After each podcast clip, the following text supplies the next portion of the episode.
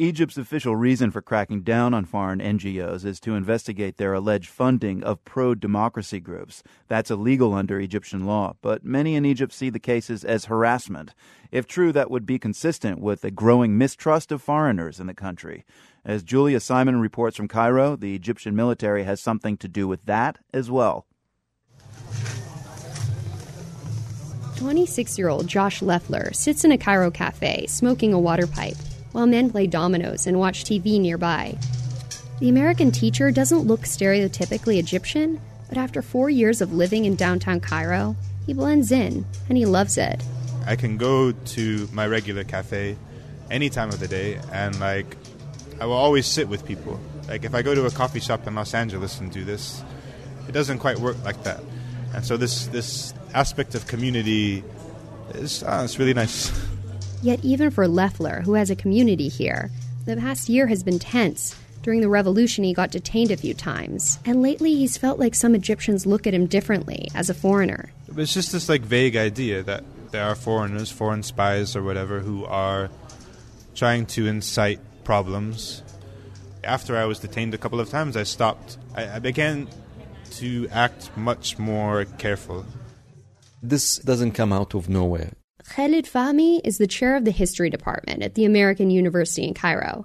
He says there have been foreign plots in Egypt before, like the notorious Lavon affair in 1954, when Israel recruited Egyptians to plant bombs inside Egypt. Egyptians are very aware in their recent history of outside interventions. So this is a sensitive point, more so than elsewhere. But Fahmy and other critics say the current government, the Supreme Council of the Armed Forces, or SCAF, is taking this very real sense of outside threat and whipping it up into full blown xenophobia through state TV and radio. There is a uh, deliberate use of this uh, xenophobic language, of this suspicion of foreigners by SCAF and by the Minister of International Cooperation. Hossam Bahgat is the director of the Egyptian Initiative for Personal Rights.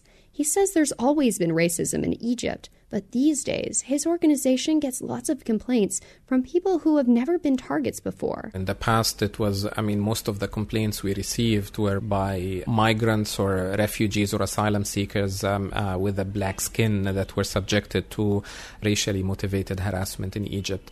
But since January of 2011, most of the complaints have been received by people that were targeted because of their fair skin or because they come from the West. Bahgat says they've seen verbal and physical attacks, as well as citizens' arrests.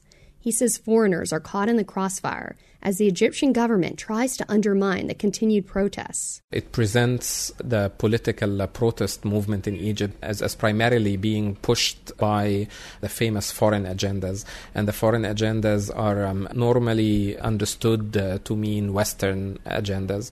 Rasha Azizi, spokesperson for the Egyptian Tourism Ministry, says there may seem to be a lack of security on the streets, but she doesn't see any hostility towards tourists or foreigners. It is not aimed at foreigners, it is just random, and you know, uh, because of the language uh, barrier or the randomness of the whole thing, stop and search is something that can happen in any city in the world. Egyptians uh, are extremely warm and welcoming people, very friendly. She says even with the unrest this year, 10 million tourists came to Egypt. But that's a drop of 30%.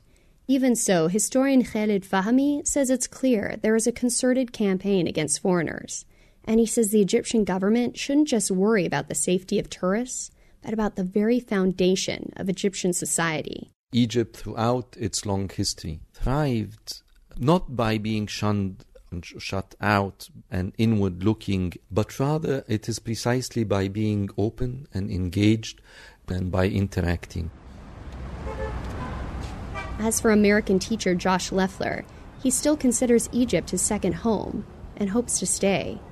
But he adds, we'll see how it goes. For the world, I'm Julia Simon, Cairo.